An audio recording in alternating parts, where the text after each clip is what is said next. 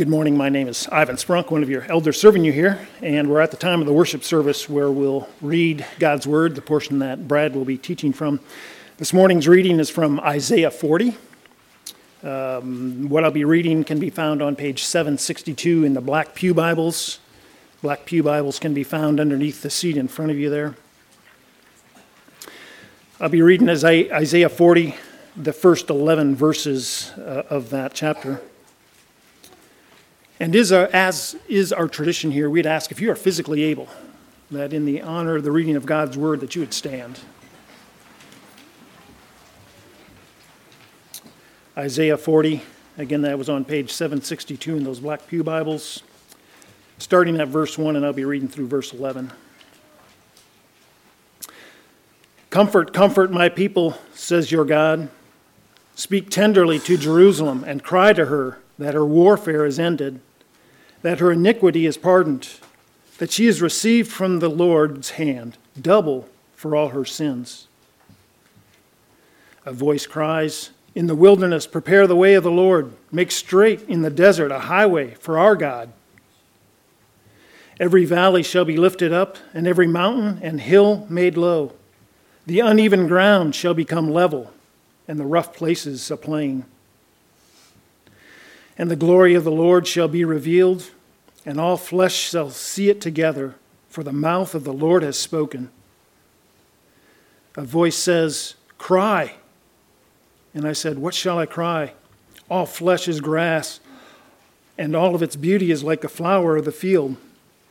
The grass withers and the flower fades when the breath of the Lord blows on it. Surely the people are grass. The grass withers, the flower fades, but the word of our God will stand forever. Go high to a, a, mountain, O Zion, herald of good news. Lift up your voice with strength, O Jerusalem, herald of good news. Lift it up, fear not. Say to the cities of Judah, Behold your God. Behold, the Lord God comes with might, and his arm rules for him. Behold, his reward is with him, and his recompense before him.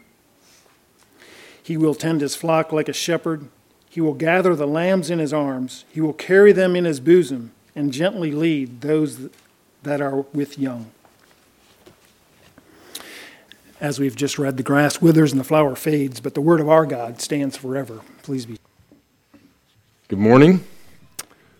For those of you that I haven't met, my name is Brad Rogers. I'm the associate pastor here at Redeemer. I'd like to invite you to turn to the passage Ivan read for us I believe it was page 762 in the black Bibles that are under the seat in front of you. We're continuing our series this Advent season as we look at the prophecies of Jesus in the book of Isaiah. A few weeks ago, we looked at Jesus coming to be our substitute from Isaiah 53. Then we saw Jesus coming as our king in Isaiah 9. Last week, Jesus, our hope from Isaiah 35. On Tuesday, we will consider Jesus as our joy. And then next week, Matt Newkirk, president and professor of Old Testament at Christ Bible Seminary in Nagoya, Japan, will be preaching from Isaiah 65, uh, Jesus our future. But today, we look at Isaiah 40, Jesus our comfort. In chapter 39 of Isaiah, uh, he prophesies that judgment is coming to the people of Judah. Because the people of God had failed in their calling to live for Him, to live with Him as their king, failing to keep His covenant, they would experience His curse rather than His blessing. They'd be sent into exile in Babylon after King Hezekiah's death. But in chapter 40, we have a shift in the entire book of Isaiah. Here, God begins to speak through the prophet Isaiah about what will happen as if they have already been in exile. So he's, he's spoken to them of what will happen. The first part of the book. Now he's speaking to them as if they are already in exile, preparing them for how they are to respond once they are in Babylon. To God's exiled people, despondent and despairing in Babylon, Isaiah speaks God's message of comfort through Jesus. And it's a message of comfort for us amidst the suffering of life as well. Let me pray for us and we'll dig into this passage. Father, we need you to come by your Spirit. We need you to open up our eyes so that we can see and hear your words of comfort to us in Christ. Lord, I can't speak in such a way that draw people to yourself, but you can use my words as you can use the words of any person to draw us to you. You can change hearts, and we ask that you would do that even now. Show us the light and glory of your Son, Christ. That we might see, that we might believe, that we might be changed. We ask in Jesus' name. Amen. Today, if you go to the Smithsonian, Smithsonian's National Museum of American Art in Washington, D.C., just inside one of the doors in alcove, there's an arrangement called the Throne of the Third Heaven of the Nation's Millennium General Assembly. There are 180 pieces in this arrangement, from tables and chairs to small decorative items. They're all pulled together by a man named James Hampton. He was a quiet and virtually unknown janitor in Washington D.C. area. He simply wanted to depict God's throne room. The collection has been was found in his garage after he died in 1964. and No one knew he had been working on it for some 20 years. All those pieces were made of cast off items. They old furniture, gold, aluminum, foil, bottles, cigarette boxes, wine bottles, rolls of kitchen foil, light bulbs, and cardboard. Construction, construction paper and sheets of transparent plastic, all glued together, taped together, tacked together, some with pins. There's a bulletin board in his garage where he had copied down the verse, Proverbs 29 18. Where there is no vision, the people perish. His vision of God's glory, the throne room of heaven, is now a national treasure. He believed a person needed to have a vision and a picture of God's glory to keep a person going. In Isaiah 40, God gives his people a vision of his glory, in particular, a vision of his glory in Christ, that his people might keep going even amidst the pain and despair of Babylonian exile. I want you to look at verse 27 first this morning. It drives so much of what God is addressing in the whole of the chapter of Isaiah 40. Verse 27 Why do you say, O Jacob, and speak, O Israel, my way is hidden from the Lord, and my right is disregarded by my God? The wording here suggests a prevailing mood amongst God's people in exile. My way is hidden from the Lord. That is, my God doesn't see me. My right is disregarded by, by God. That is, God doesn't hear my prayers. Anger and disappointment with God. Have you been there? In moments of despair, have you asked, where has God gone? Where is He now? Why is this happening to me? He asks so much of me, but He doesn't seem to help. My God doesn't love me. We can almost taste their despondency. We can taste it because we know it well. John Knox, Scottish reformer, also known as the father of Presbyterianism, said this as he alluded to our first parents in the Garden of Eden By what means Satan first drew mankind from the obedience of God? The scripture doth witness, to wit, by pouring into their hearts that poison that God did not love them. Amid trying circumstances, we tend to view our experiences merely from our own perspective and fail to recognize the reality of God's. We fail to see God as He is. Many of us are like the Jews to whom Isaiah prophesies. We easily forget that which we already know about God, and we get stuck in disillusionment and despair.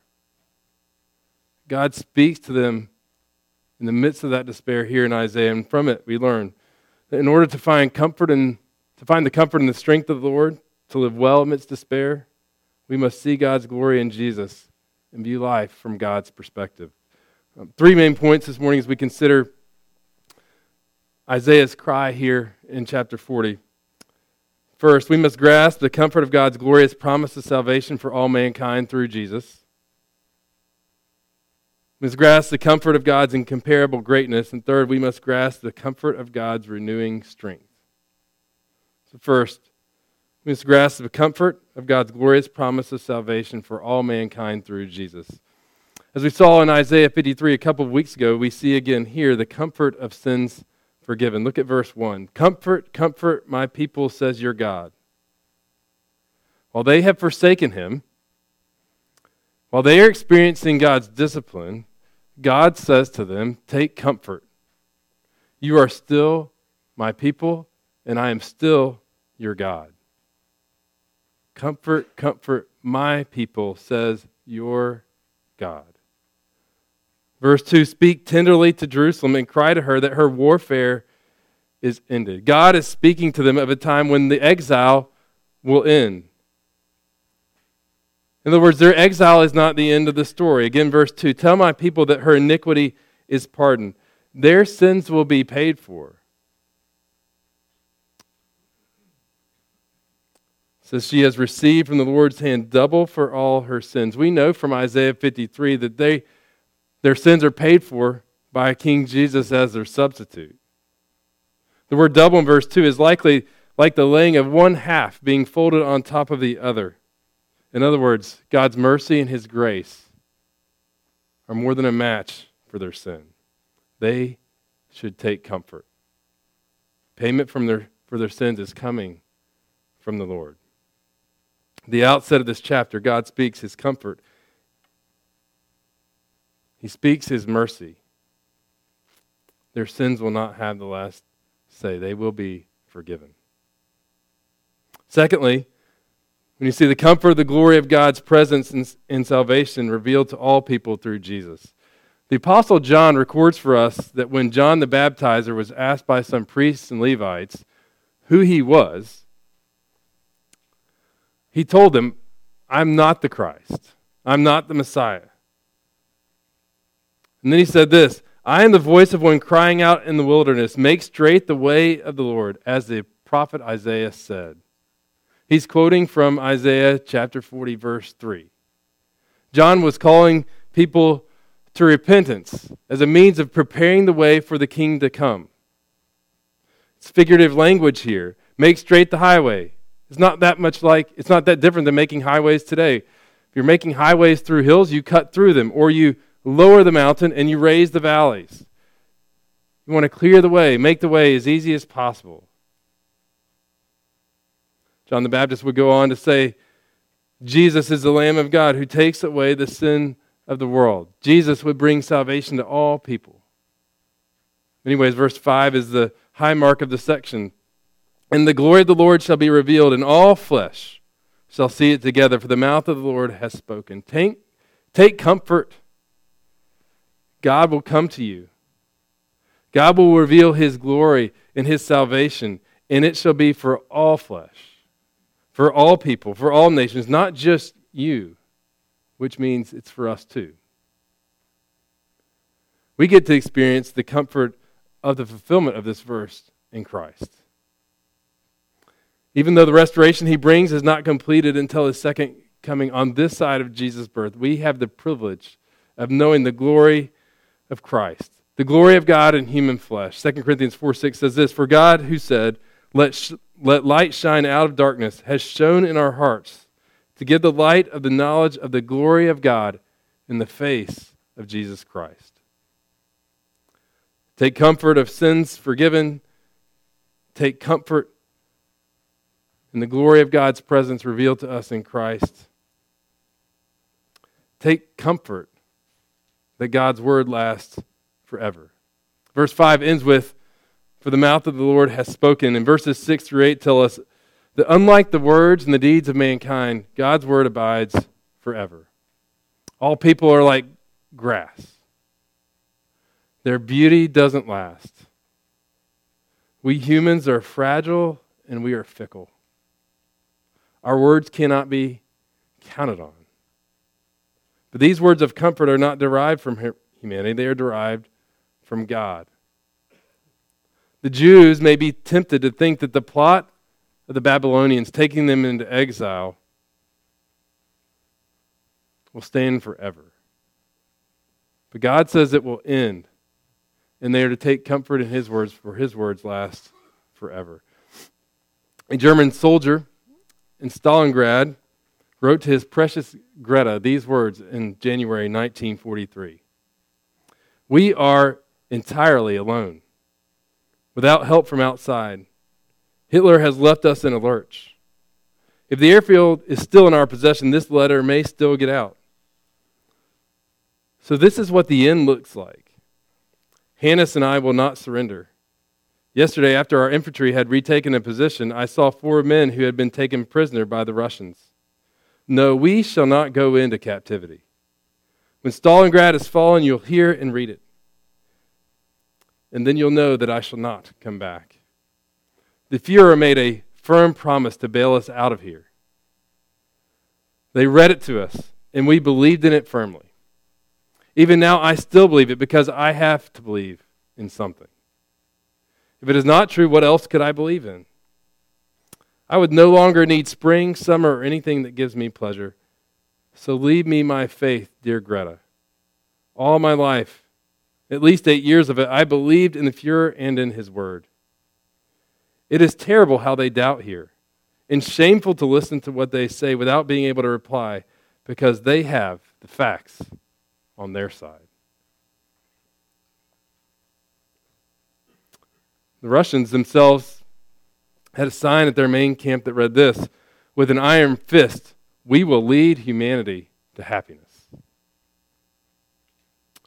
Ray Ortlund Jr., in his commentary on Isaiah and on this passage, who, by the way, I'm borrowing from liberally this morning, tells of how on the night of the Allied victory in Europe in May 1945, his parents took to the streets of Washington, D.C., along with everyone else in the city, to celebrate but he said when his mother got home, all she wanted to do was take a bath. She had experienced such vulgarities in the celebration of the triumph of democracy.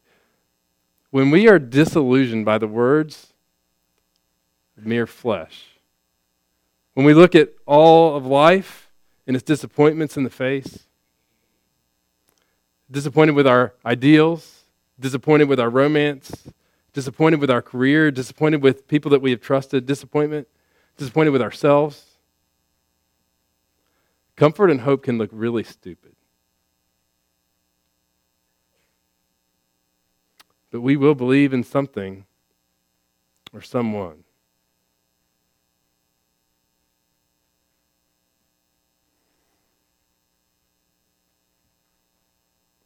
Will we look to the human realm or we look to God and take comfort and hope in the one whose promises always come true? Will we take comfort in the promise of his salvation, or we look for salvation somewhere else?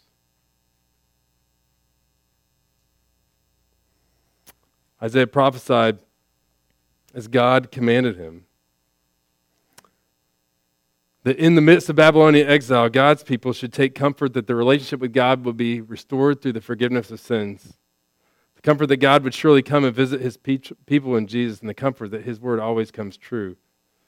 And fourth, the comfort of Jesus coming as a warrior shepherd. Look at verse 9. The messenger is told to boldly pronounce tidings of good news. This is where we get the phrase tidings of comfort and joy. Behold, your God comes, which we now know is Jesus. We are to take comfort because he comes as our conquering hero and our compassionate shepherd. Look at verse 10. We see that he comes with might, bearing the spoils of victory for his people. Setting free from the enemy of sin and Satan, Jesus comes with might as our conquering hero. But he also comes as our compassionate shepherd. Verse 11, he will tend his flock like a shepherd. That is, he exercises care to provide for the flock as a whole. He will gather the lambs in his arms. That is, take comfort. On this side of Jesus coming, he cares for us personally, gathering you close to him. He will carry them in his bosom. That is, he will hold you close to his heart. His care will be an intimate, loving care. And gently lead those that are with young. He cares for the concerns and the weak within the flock. That which the flock cares for, Jesus cares for. He is both strong and gentle. He is our warrior shepherd.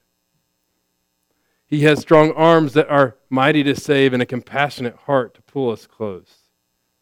These are the words that Isaiah was to comfort his people with. The people of God who were being punished at that time for their sin, people in grave despair. To them, the message is that God is coming with passion. He's coming with power, and His glory is like no other. In the midst of despair, even when we don't act like God's people, God still identifies with us. We are His people. Are you far in exile? Are you deep in despair? Do you think God is against you? Do you think God doesn't see you? The promise here is that Jesus sees you. He came for you and he will come for you again. We can brood over the bitterness of life. We can think God is, exist, is against us. We can be bewildered by the desert. But he calls. He calls to you and he comes to you. In the middle of your exile, in the middle of your suffering, he comes. Our despair is not the end of the story. He's come and he will come again. Will we permit ourselves to stop resenting him? Will we take delight in the comfort of his promise to us? Christianity is not fundamentally a challenge. Christianity is fundamentally an assurance. All people are like grass, but it is the Word of God, the Word of God that stands forever. Jesus is our comfort, our mighty warrior, and our shepherd, and He is the only one worthy of our full trust. Second thing we see this morning from this passage is the comfort of God's incomparable greatness, which tells us that He can keep these promises. Looking back at verse 27, we see Judah in exile complaining that God doesn't see them or care for them. And we see his response in verse 28, which is a summary in many ways of all of what you would see in verses 12 through 26 if we were to read them. Let's look at the considerable and the incomparable greatness of God. Verse 28 Have you not known? Have you not heard? Have you forgotten? Since they are God's people, they have known and they have heard. The Lord is the everlasting God, the creator of the ends of the earth. He does not faint or grow weary. His understanding is unsearchable. In their bewilderment, Isaiah reminds them of four of God's attributes in verse 28. One, God is everlasting. He knows the beginning and the ending told you earlier that Ray Ortlund's commentary owned me this week. He says this about the everlasting nature of God God is eternal, everlasting. You and I are locked inside a narrow little slot called right now. The, pre- the present moment is all we experience. And the urgency of this moment can squeeze us with its pressure so that we make costly mistakes out of our exaggerated sense of emergency. We always sin too soon. But God is not confined to time. In his sweeping eternality, God is equally present to all points of time at once. He is always out ahead of us. So we should never panic if things aren't falling together according to our deadlines. God is working out his purpose in his own way, at his own pace, without our hurried, nervous desperation. I love that line. We always sin too soon. Take comfort, God is always on time. God is everlasting. Secondly, take comfort. God is the creator of everything, even of the ends of the earth. No matter where you are, Wherever your feet are, God created that space. Be it in the land of exile, be it in Timbuktu, be it at the North Carolina Capitol, God created the space you're in. The implication being, He is all powerful. There is nothing He can't do. He created space and time for you and me. This is the point He makes in verse 12. If you want to look there now, consider this. Showing that He's able to keep the promise of comfort through Jesus, the tender warrior, He says, Who has measured the waters in the hollow of His hand? And marked off the heavens with a span, enclosed the dust of the earth in a measure, and weighed the mountains in scales and the hills in a balance. If you skip down to verse 26, this, that section ends this way Lift up your eyes on high and see who created these, pointing to the stars. He who brings out their host by number, calling them all by name, by the greatness of his might, and because he is strong in power, not one is missing. Here's an application tonight or some night soon, go outside and look up at the stars and ask yourself this question Did they get there by chance? Are they a product of a big bang without the direction of anyone all powerful guiding them? Am I the product of random chance? The claim here in Isaiah 40 is that God made those stars. He knows their exact number. And though we don't know all their names, He has named them all. And by the greatness of His might, He holds them all in place. If God did this, and He's saying He did, think what power He has. Think of His greatness. There is none like Him. And then ask yourself this question Could God who never loses one of his stars, lose track of you? Could your way possibly be hidden from him? God is incomparably great. He is eternal, He's creator of all, and God never tires. Verse 28 says, He does not faint or grow weary. We take comfort, as one commentator put it, because God never has to abandon His purposes as unrealizable or postpone them while He takes a break. Verse 30 tells us even youth grow tired and grow weary. Or as my high school basketball coach used to tell us, fatigue makes cowards of us all. But not so with God. He never tires, which means he never sleeps and he never stops working on behalf of his people. His eyes are always on us. He's incomparably great. He's eternal. He's creator of all. He never tires, and his wisdom is beyond our comprehension. Look at verse 28. His understanding is unsearchable. We can't understand all his wisdom because it is way beyond us. In Babylonian mythology, the story that they would have heard when they were in exile, the story of the culture, the story of Babylonian mythology is that the creator god Marduk could not proceed with creation without consulting E, another god who was all wise. With that as backdrop, listen to the words from the prophet Isaiah beginning in verse 13. Who has measured the Spirit of the Lord? Or what man shows him his counsel? Whom did he consult? And who made him understand? Who taught him the path of justice and taught him knowledge and showed him the way of understanding? Rhetorical questions pointing out the fact that this Creator God is also the all wise, the all knowing God we can't know and understand all the ways of God.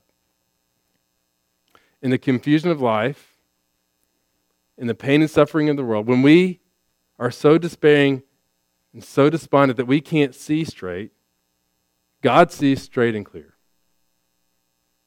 He's always ahead of us. Life may be baffling to us, but life is not baffling to God. He can have reasons for allowing things that we could never understand from our own vantage point. We are not going to figure God out, nor are we going to figure out our lives or this world. In the Christian life, we don't live by explanations. Rather, we live by faith in God, who sent Jesus, our word shepherd, to save us. We don't have to know everything to live well in this world. We just need to know the incomparable God who knows and loves us through Jesus. God here shows the irrationality of the doubts of the Jew, the irrationality of their belief that he doesn't see or regard their plight by revealing yet again just who he is, the everlasting, never tiring creator God whose wisdom is beyond their comprehension. There is a kind of doubt that is open to answers. And there is a kind of doubt that no matter the answers that you give it, won't convince. For whom no reason will change the mind. So, for some of us this morning, the question is will we trust our doubts? Or will we trust a God who kept these promises in Jesus and promises to complete them when he returns? First, this passage teaches us to grasp the comfort of God's glorious promise of salvation for all mankind through Jesus, the warrior shepherd, based on the incomparable greatness of God to keep his promises. And third, this passage this morning teaches us that we need to see, whoo, there goes my Bible. Wake up. The comfort of God's renewing strength.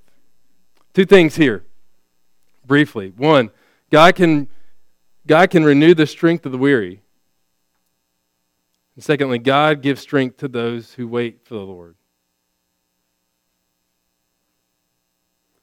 We noted four of God's attributes revealed in verse 28, but verse 29 gives us a fifth attribute.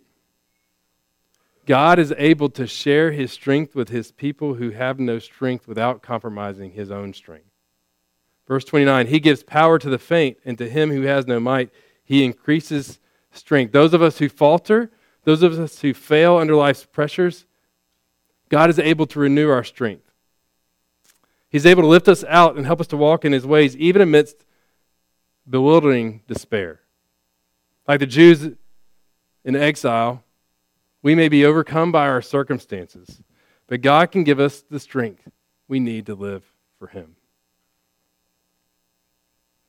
God can give us the strength that He alone possesses to help us to do that which is otherwise impossible. Look at the metaphor he uses in verse 31, beginning in verse 30 for context. Even youths shall faint and be weary, and young men shall fall exhausted. But they who wait for the Lord shall renew their strength.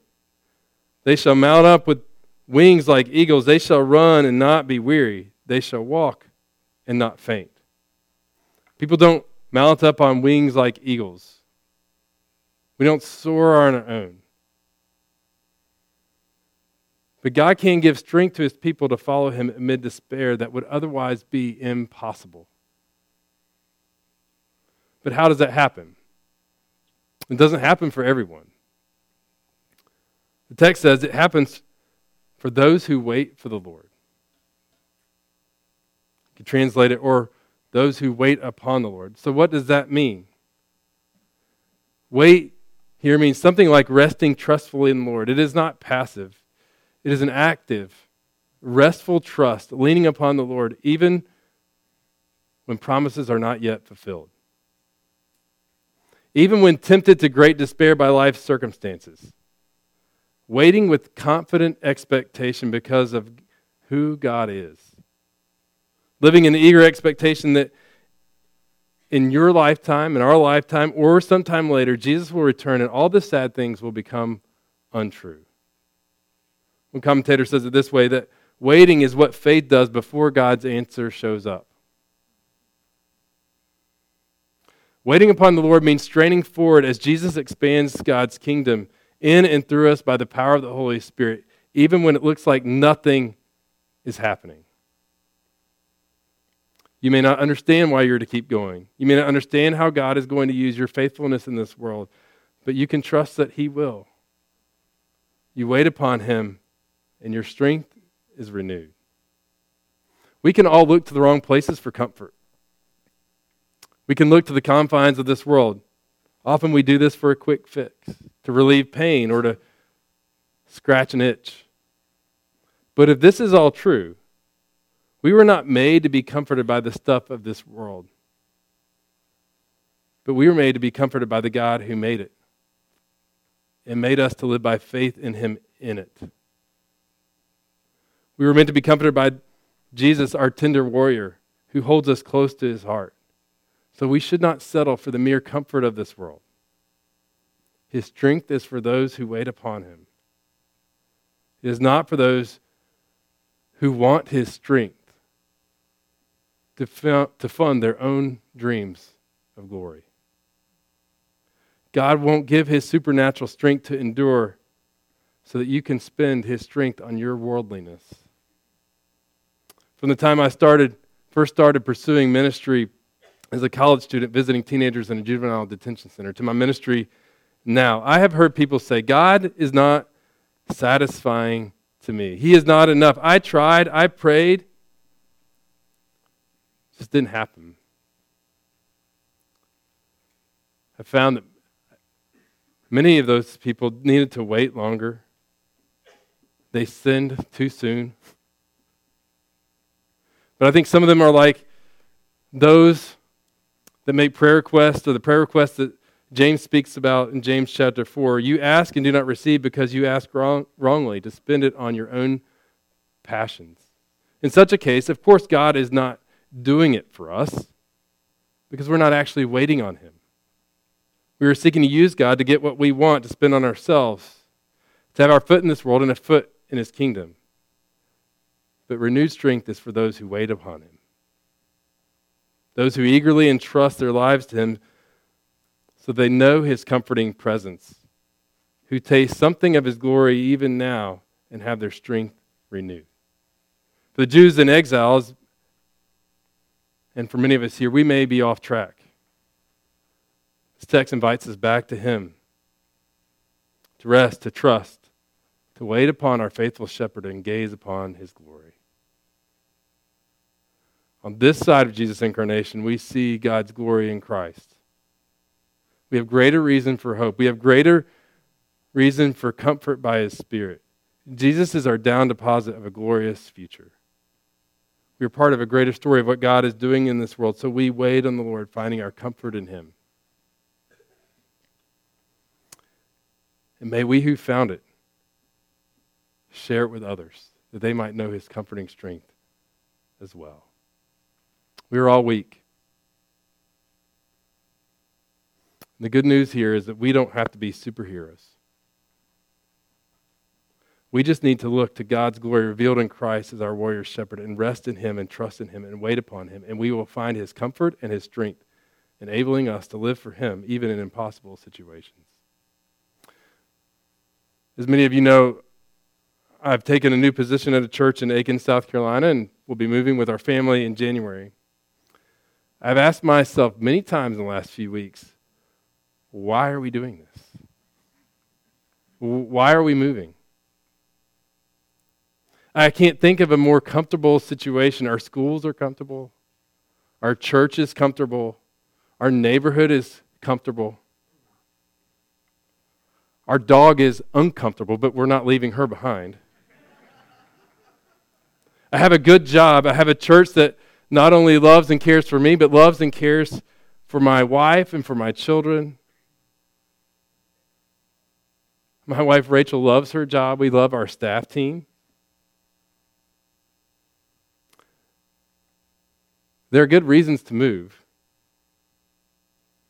But if our only source of comfort were grounded in this world, it would be silly for us to move. But our hope is in the Lord.